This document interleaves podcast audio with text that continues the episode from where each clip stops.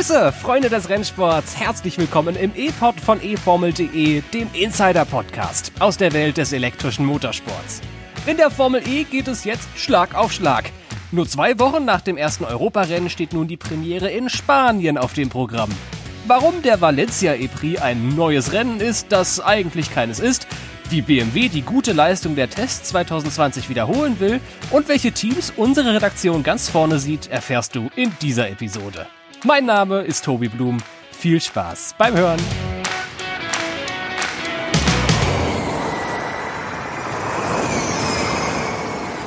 Pam, pam, pam, pam. Man kann sich kaum mehr retten, Tobi, vor Formel E-Rennen. Plötzlich geht's Schlag auf Schlag. Keine zwei Wochen ist es her.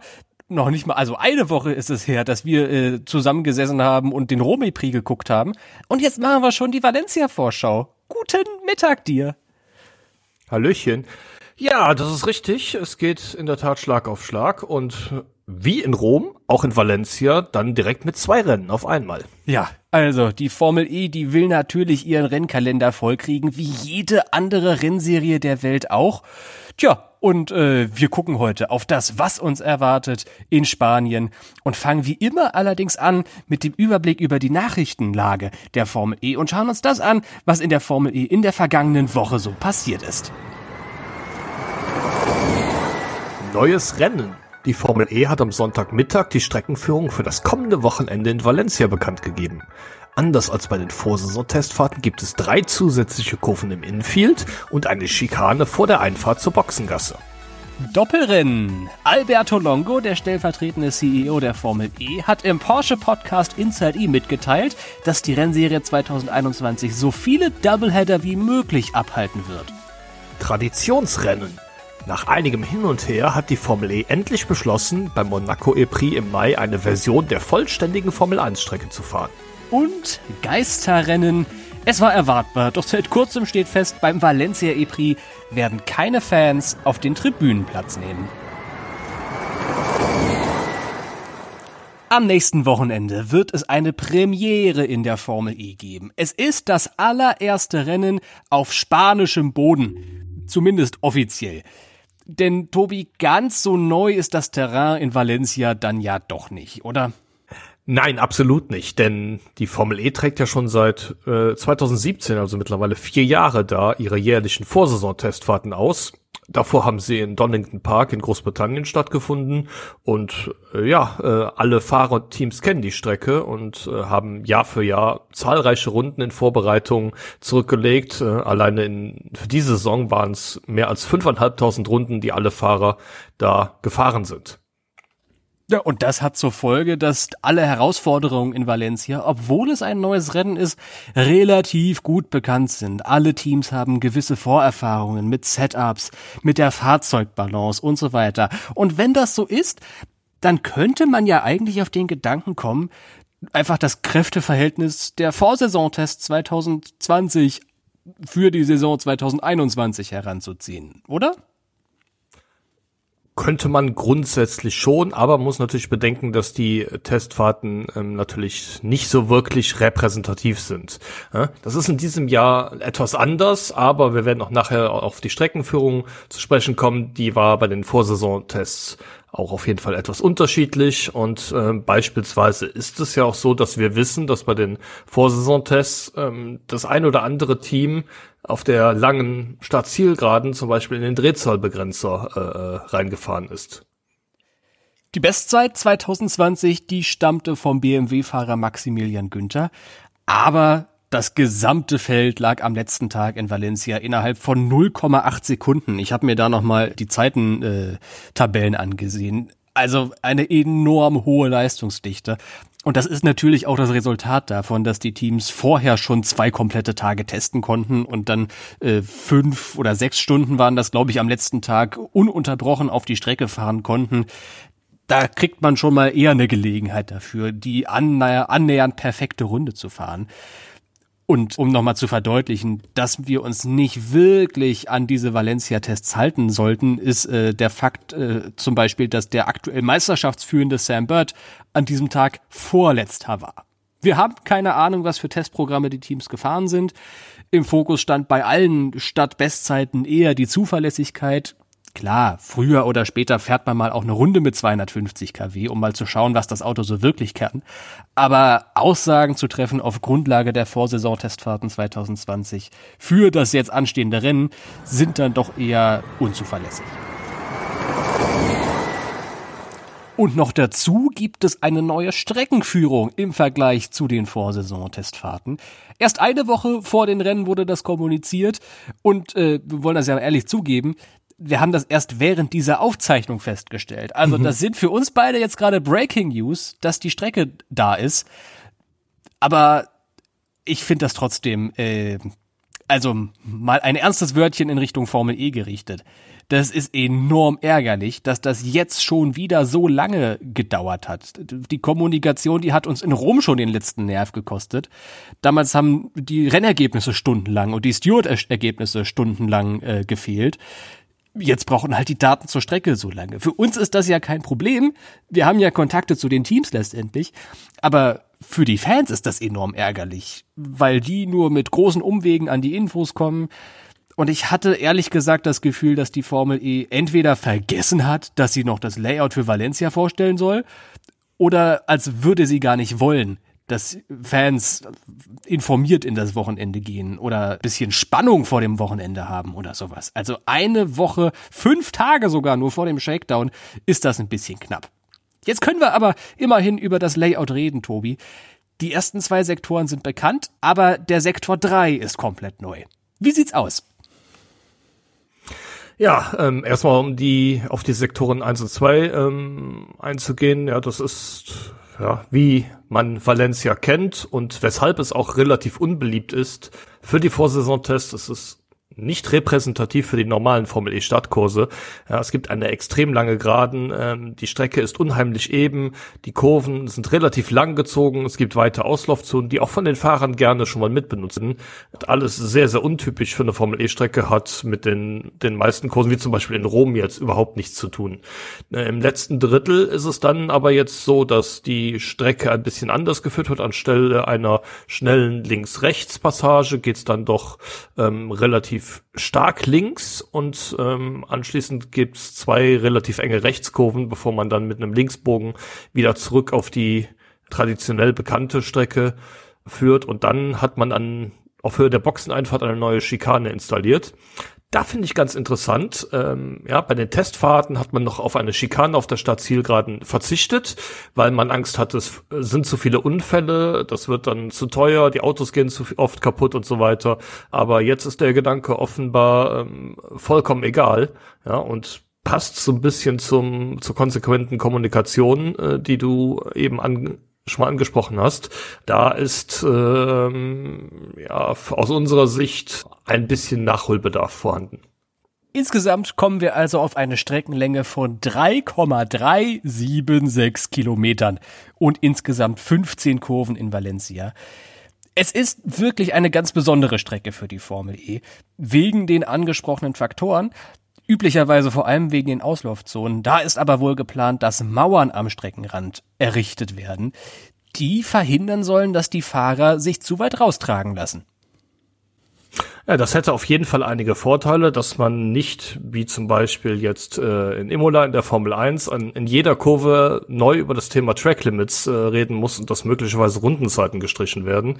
Bei den Testfahrten hatten wir es ja schon so, dass ähm, die Fahrer, die zu oft die Strecke verlassen hatten, ähm, dann eine lange Stop-and-Go-Strafe äh, absitzen mussten. Ich glaube, 15 Minuten musste das Auto dann an der Box stehen bleiben und äh, durfte nicht bewegt werden.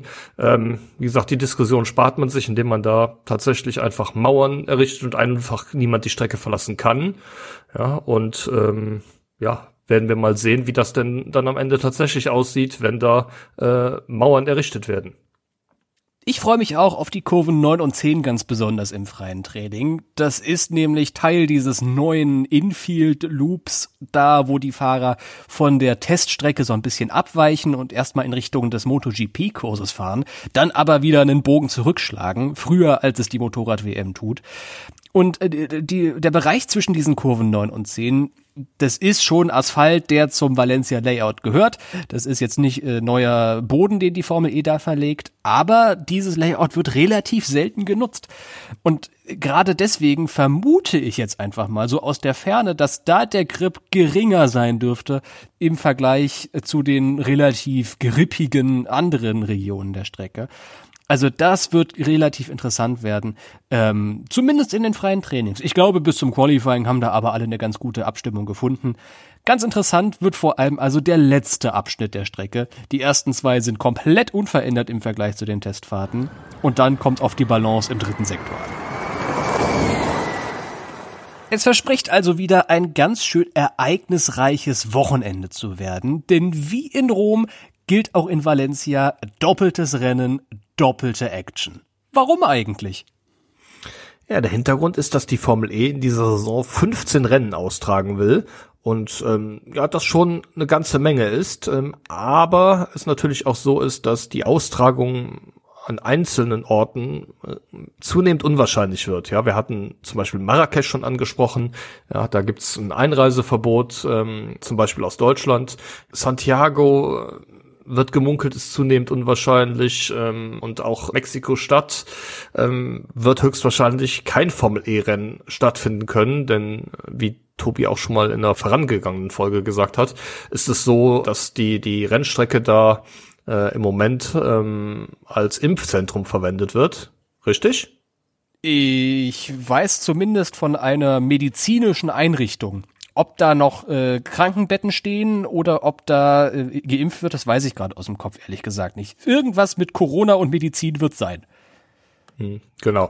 Und ähm, ist ja beispielsweise auch in, äh, in Tempelhof nicht anders. Da ist ja auch das äh, große Impfzentrum direkt äh, in der Nähe, sag ich mal, des Geländes, wo äh, auf dem Vorfeld der Formel E-Kurs gewesen ist, obwohl man da natürlich äh, andere räumliche Möglichkeiten hat als äh, in vielen anderen Orten. So beispielsweise auch in New York oder, oder London ist auch unklar, ob die äh, Formel E da an den auf den Strecken fahren kann, äh, wo es für die vergangene Saison geplant war. Deshalb, ähm, ja, wenn man jetzt schon die Infrastruktur und auch die Teams vor Ort hat, dann lohnt es sich an den, äh, an den Orten dann noch ein zweites Rennen auszutragen. Der Aufwand ist nämlich relativ gering. Das macht Sinn. Und gerade in Valencia, wo es ja eine permanente Einrichtung ist, wo man nicht irgendeine Innenstadt absperren muss, sondern sich die Rennstrecke einfach für zwei Tage reserviert. Das war ja sowieso geplant von der Formel E. Eigentlich sollte der obligatorische Rookie-Test am Sonntag stattfinden in Valencia. Der wurde dann eben abgesagt, also der wurde auch nie angekündigt offiziell. Ähm, Nochmal Thema Kommunikation, nicht wahr? Ähm, dafür, dass die Formel E da eben ein zweites Rennen austragen kann. Trotzdem werden Frederik Rasmussen und Kevin Sigi übrigens in Valencia wie geplant ihre Preise einlösen können für den Sieg in den E-Sports-Meisterschaften. Accelerate und der Race at Home Challenge, ähm, die dürfen trotzdem fahren, auch wenn kein offizieller Testtag ist. Wahrscheinlich irgendwann zwischen den Sessions. Apropos zwischen den Sessions, ähm, da gibt's ja ein paar Möglichkeiten für die beiden, äh, mal eben auf die Strecke zu gehen. Lass uns mal auf den Zeitplan gucken. Äh, wann gibt's Formel E in Valencia? Ja, ähm, wie bei allen anderen Formel E-Rennen auch, ist äh, es so, dass alle Sessions an einem Tag abgehalten werden. Das bleibt in Valencia genauso gleich, wird halt nur zweimal also Samstag und Sonntag ausgetragen. Am Samstag geht es schon relativ früh los, ähm, vor allem für Studenten. Oh. Der noch mal kurz erwähnt. Immer die Seitenhiebe, Würzens, meine Herren. Ja, um 7.20 Uhr mit dem ersten freien Training. Ja, das zweite freie Training ist dann um Viertel nach neun, 9.15 Uhr. Dann hat man ja die obligatorischen äh, äh, gute Stunde Zeit zum Qualifying, das beginnt dann schon um 11 Uhr und der Rennstart ist um kurz nach 15 Uhr, also eine Stunde früher, als das normalerweise üblich ist. Ähm, ja, dann einen, einen Tag später haben wir wie immer bei Doubleheadern nur ein freies Training, nämlich das dritte freie Training, das beginnt um 8, die Qualifikation ist um 10 und das Rennen dann um 14 Uhr. Und alle Sessions wieder mal im Livestream auf eformel.de. Dazu gibt's dann einen Live-Ticker für alle Sessions und die Rennen gibt's dann im TV auf Sat 1 zu gucken. Jeweils 30 Minuten vor Rennbeginn äh, gehen die Kollegen da live auf den Sender, jeweils dann mit kurzen Rennberichten selbstverständlich. Und äh, da können wir dann alle Formel E schauen. Und sonst für alle anderen Sessions, Training, Qualifying, Schnurz, Piep, egal, eformel.de, da gibt's eine eigene Streamseite. Jaguar hat den besten Saisonstart der Teamgeschichte hingelegt, statistisch gesehen zumindest. Und wenn wir jetzt mal auf den Leistungsvergleich schauen vor Valencia, stellt sich mir da die Frage, sind die erneut in der Favoritenrolle? Also Jaguar hat durchaus gute Leistungen in Saudi-Arabien und in Rom gezeigt. Ähm, die waren auch bei den Testfahrten relativ weit vorne dabei mit Mitch Evans. Sam Bird lag im Gesamtklassement relativ weit hinten, aber ähm, das Thema hatten wir ja eben schon. Ja, aber ob sie das erneut zeigen können, hängt natürlich auch von verdammt vielen Faktoren ab. Ne? Wir haben da das übliche Gruppenqualifying, der Effekt der Gruppen ist höchstwahrscheinlich geringer als auf Straßenkursen wie in Rom zum Beispiel, aber dennoch spürbar. Ja, und ähm, ganz besonders muss man natürlich sagen, die beiden Jaguar-Piloten liegen in der Meisterschaft vorn und gehen deshalb natürlich auch in Qualifying Gruppe 1 an den Start, haben also tendenziell die hm, schlechtesten Voraussetzungen. Ob und inwieweit sich das auswirken wird, äh, denke ich, muss man abwarten. In Qualifying Gruppe 3 gibt's dann allerdings auch noch einige gute Fahrer. Wenn wir alle wissen, Qualifying 1 und 2, die sind eher so ein bisschen im Nachteil, weil halt eine Menge Staub auf der Strecke liegt, könnte man ja denken, dass die Herren in Qualifying Gruppe 3 ganz weit nach vorne kommen könnten. Buimi, Di Grassi, Günther, alle sind dort vertreten. Gelingt denen vielleicht endlich der ganz große Wurf? Das ist sehr gut möglich, ja. Buemi war zwar bislang in dieser Saison ähm, klar langsamer als Oliver Rowland, sein Teamkollege, ja, aber ähm, auch da, äh, der hat das Autofahren nicht verlernt. Ja, da sehe ich große Chancen. Lukas Di Grassi hatte ähm, nach guter Leistung in Rom ziemlich viel Pech. Auch Max Günther hat in dieser Saison schon mehrere Gelegenheiten ausgelassen und ähm, da ist auf jeden Fall Potenzial vorhanden. Denn auch bei den Testfahrten äh, im Winter 2020 war BMW am schnellsten, genau wie auch schon 2019. Denen liegt die Strecke also offensichtlich. Dann lass uns doch mal tippen, ein bisschen hinreisern lassen zu ein paar steilen Thesen. Das gefällt mir in den Vorschau-Episoden immer am allerbesten, denn dann können wir im Nachhinein reinhören und sagen, oh Gott, so weit daneben äh, gelegen äh, habe ich, das war ja fast schockierend. Wobei, die letzten Male war ich ehrlich gesagt ganz schön zufrieden im Rückblick mit meinen Tipps. Ähm, ich will aber äh, dich zuerst fragen, deine Vorhersage. Guck mal in die Glaskugel, sag uns mal mit deiner ganzen Formel E-Expertise, ähm, wer schafft's in, in Valencia ganz nach vorne? Ja, also ich sehe nach dem Rom-Epri, wo er ganz viel Pech hatte, äh, auch in Valencia Lukas Di Grassi ganz vorne. Ja, wir hatten es schon gesagt, im ersten Rennen geht er in Qualif äh, Qualifying Gruppe 3 an den Start und ähm, den sehe ich äh, ziemlich stark. Aber ich bin überzeugt, dass man auch mit Mercedes rechnen muss. Insbesondere Stoffel van Dorn sollte man auf der Rechnung haben. Ich finde ja Valencia ein Rennen, das unter ganz besonderen Umständen zustande gekommen ist. Die führen diese Umstände immer zu Überraschungen, erfahrungsgemäß. Und deswegen rechne ich zum Beispiel mit den Fahrzeugen von Venturi oder Porsche mal so etwas weiter vorne, als man sie vielleicht in den vergangenen vier Rennen erlebt hat. Aber ganz, ganz, ganz vorne sehe ich noch einen ganz anderen Herrn, nämlich Antonio Felix da Costa. Der hat in dieser Saison noch nicht einmal sein ganzes Potenzial abgerufen. Der ist Meister und davon sieht man momentan gar nichts. Ich glaube aber, dass der aus einer vergleichsweise guten Position im Qualifying ein bisschen mehr von seinem Potenzial abrufen kann. Jean-Eric Verne hat mit dem Fahrzeug von DS für 2021 schon in Rom gewonnen. Und ich glaube, Da Costa, der steht noch vor seinem Sieg in dieser Saison. Und es ist gar nicht so unwahrscheinlich in meinen Augen, dass der in Valencia diesen Sprung schafft. Falls ihr noch ganz andere Ideen habt für Fahrer und Teams, die ganz nach vorne kommen können, dann haben wir natürlich auch in Valencia unser Leserinnen-Tippspiel. Alle, die jetzt zuhören oder bei uns auf der Webseite sonst lesen, können sich da anmelden. Und selbst wenn ihr es nicht tut, na gut, dann würdet ihr wahrscheinlich nichts davon mitbekommen. Aber alle, die wollen, sind eingeladen. Auf kicktipp.de Schrägstrich Formel E. Organisiert von unserem Leser Ricardo. Äh, da tippt unsere gesamte Redaktion mit, da tippen so viele Fans der Formel E mit und ihr könnt auch mit dabei sein. Meldet euch auf jeden Fall noch an, bis zum Wochenende ist da Zeit. kicktipp.de Schrägstrich Formel E, das ist die Adresse zum Glück.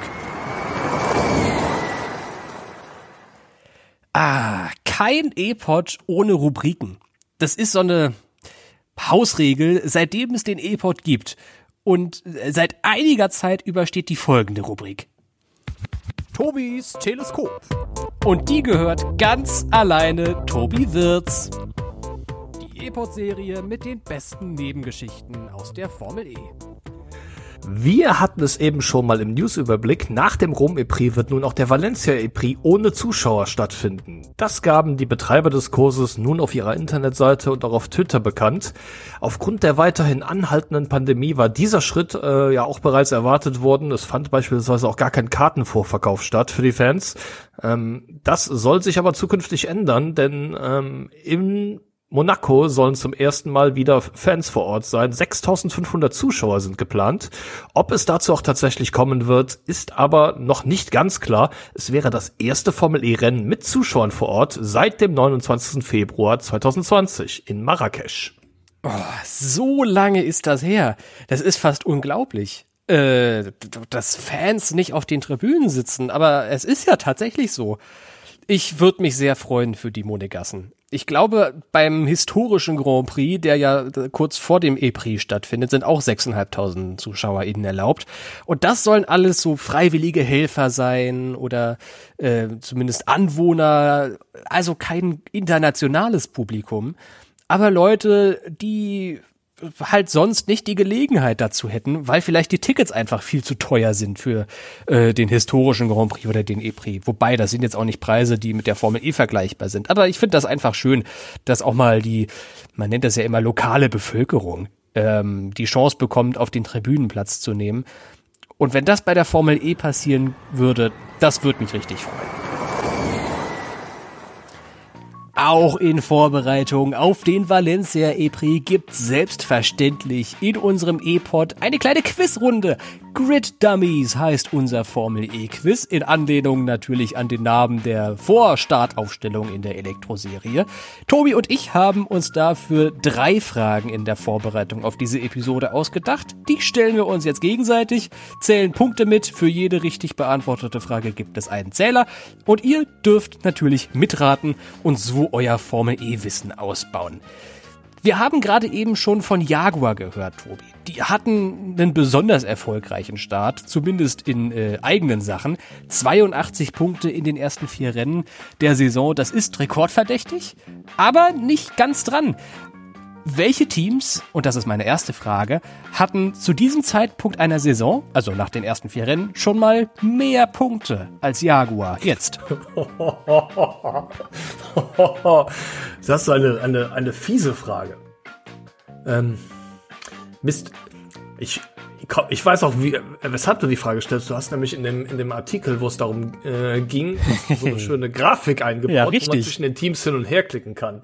Hätte ich mir den mal genauer angesehen. äh, aber jetzt, jetzt muss ich mal, muss, muss ich mal überlegen. Also, 82 Punkte. Dafür muss man ja ziemlich gut platziert sein. Ja? Jaguar hat ja schon, ich glaube, vier Podiumsplatzierungen. Mitch Evans ist zweimal Dritter geworden. Ähm, Sam Bird hat einmal gewonnen und wurde einmal Zweiter.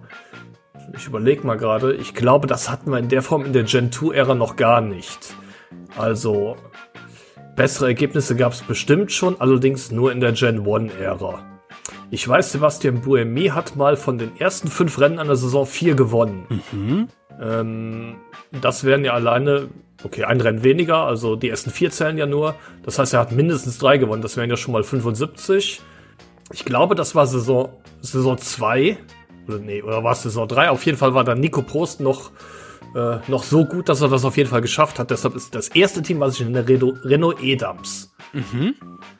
Ich weiß aber auch, äh, dass Lucas Di Grassi mal mit vier Podestplätzen in Folge in die Saison gestartet ist. Ich glaube, auch Daniel Abt hat dann noch einige Punkte geholt. Deshalb glaube ich, dass Audi in Saison 2, oder Abt war es ja damals mhm. noch in Saison 2, auch mehr als 82 Punkte hatte. So, dann wird es aber schon überschaubar. ich weiß, dass Felix Rosenquist mal zwei Rennen hintereinander gewonnen hat. In Hongkong und Marrakesch war das. Ähm, Nick Heidfeld hat, glaube ich, auch als Dritter auf dem Podium gestanden, damals für Mahindra. das müssten dann auch mehr als 82 Punkte gewesen sein. Also ähm, wäre das Mahindra in Saison 4. Mhm. Äh, dann ist jetzt noch die Frage, Techita und ihr Doppelsieg in Santiago. Das waren ja allein 43 Punkte mit der Pole Position für Vern zusammen 46. Ob, ähm, das war das erste richtig gute Ergebnis für Lottra, ob Vern vorher genügend Punkte geholt hat, dass es reicht. Nee, ich glaube, das reicht nicht. Das wären irgendwas über die 70. Also, ich bleibe bei diesen drei Teams. Okay. Edams, Abt und Mahindra sind deine Antworten. Richtig. Zuerst mal, ähm, bei der Gen 1 und 2 Geschichte ist dir auch ein kleiner Fehler unterlaufen. Es gibt oh, nämlich okay. einmal diesen Rekord aus Gen 2. Und der Rekord gehört Mahindra. Also Glück gehabt. Ähm, Mahindra hatte einen Punkt mehr als Jaguar nach vier Rennen äh, in der fünften Formel E-Saison. Ach, als D'Ambrosio in Marrakesch gewonnen hatte. Okay, ja. Richtig ist auch Abt und Audi, die haben in den Saisons 2 und 3 jeweils mehr Zähler gehabt als Jaguar. Mahindra übrigens auch in Saison 4. Edams stimmt ebenfalls. Die haben sogar in den ersten drei Saisons mehr Zähler gehabt als Jaguar. Auch in Saison 1, okay, das wusste ich jetzt nicht. 89 Punkte in der vierten Formel E-Saison und damit mehr als Jaguar hat allerdings Tachita tatsächlich gehabt. Oh nein. Und deswegen fehlt dir leider ein Team. Und ich kann dir den Punkt nicht geben, auch wenn das so schön hergeleitet war. ja, das, ähm, wenn du nur auf die Fahrerwertung dich bezogen hättest, hätte ich es vielleicht erraten können, aber die Teamwertung, gerade wenn die Fahrer so unterschiedlich performen, ähm, da kann man tatsächlich nur, nur raten. Ja. Okay. Na gut, ähm, aber äh, Chapeau kein Punkt für mich. Ähm, kommen wir aber mal wieder nach Valencia. Da fährt die Formel E ja bekanntlich am kommenden Wochenende. Wir hatten das Thema auch schon. Die Strecke ist den Fahrern seit Jahren bekannt, da seit 2017 da die Vorsaison-Testfahrten ausgetragen werden. Mhm. Aber sag mal, in der allerersten Valencia-Session am 2. Oktober 2017, vormittags, wer war da schnellst? Das ist so eine wundervolle Tobi W-Frage, weil ich fast garantieren könnte, dass du dann auch nicht mal groß für recherchieren musstest. Zum Verifizieren Doch. vielleicht, aber. Doch, das muss, ja, genau. Äh, ich ich glaube, dass du schon so eine Vorahnung vielleicht gehabt hast, wer es sein könnte. Ich habe leider keine Vorahnung. Ähm, auch wenn ich die Session, glaube ich, sogar auch im Live-Ticker bei uns begleitet habe bin ich mir leider nicht sicher, wer damals in Valencia ganz vorne war. Ähm, Saison 4. Ratte. Das war. In meinen Notizen steht ja, dass Tachita viele Punkte gesammelt hat in Saison 4. Aber auch Mahindra. Und. Nee, ich sag eher ein Tachita. Komm, Jean-Eric Vern war's. Ohne es genau zu wissen. Ist äh, leider nicht richtig. Am Nachmittag war Oliver Turvey schnellster im Neo, Aha. aber am Vormittag Sam Bird im DS Virgin. Ah, na guck mal, der Hersteller stimmt doch zumindest. Ja. der jetzige Hersteller, ja. der Cheetah fuhr ja damals noch mit Renault. Richtig, richtig. Als, als, als Kundenteam. Ah, das waren andere Zeiten in der Formel E. Na gut, dann 0-0 nach der ersten Runde.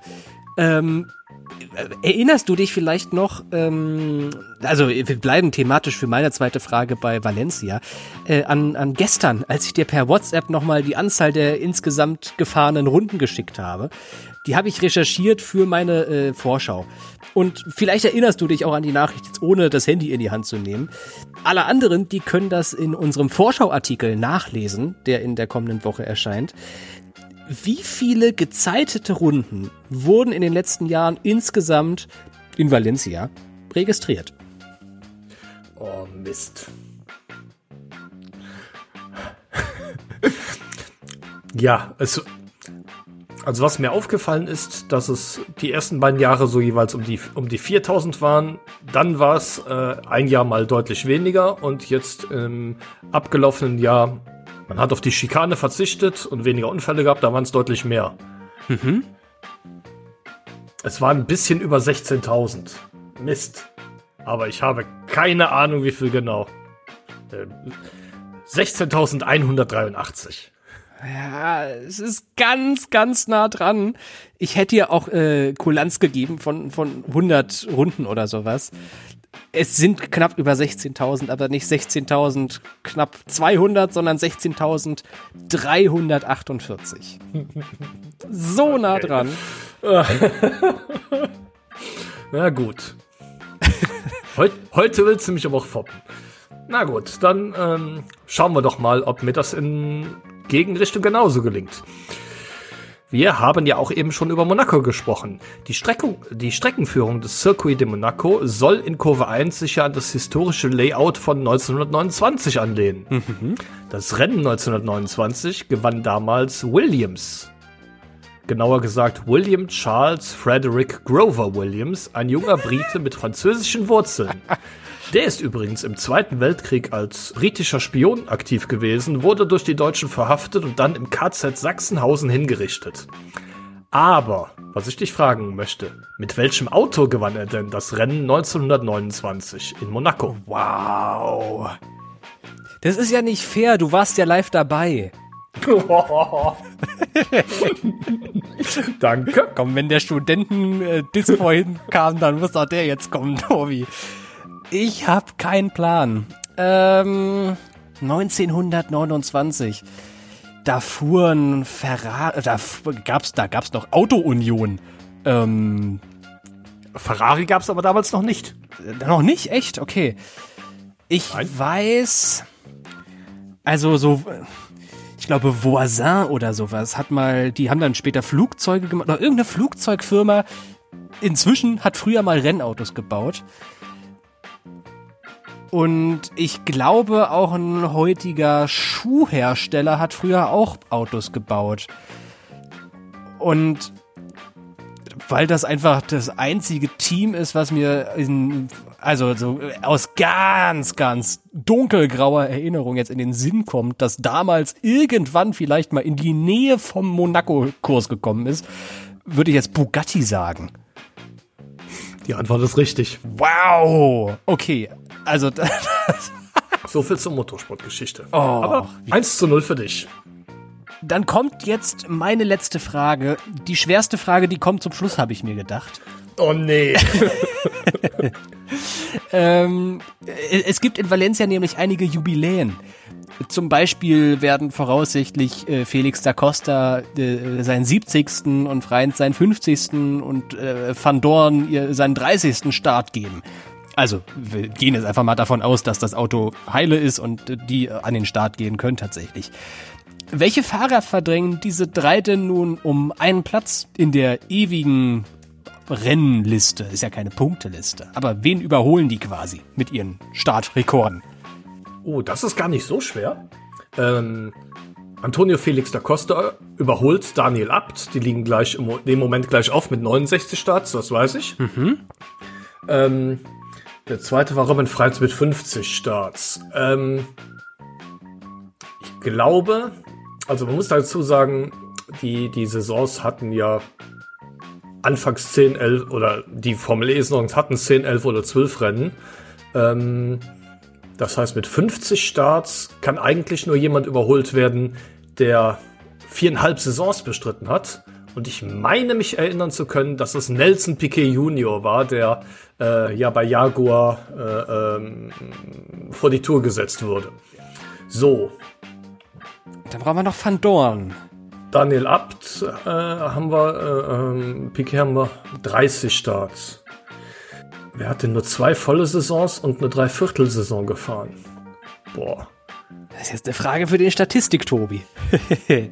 Pechito Lopez vielleicht, aber nee, der hatte immer auch nur volle Saisons gefahren. Der hat mal ein Rennen ausgesetzt, weil er mit der WEC. Ach komm, ich sag Pechito Lopez. Ja, ich will dir einen halben Punkt geben dafür.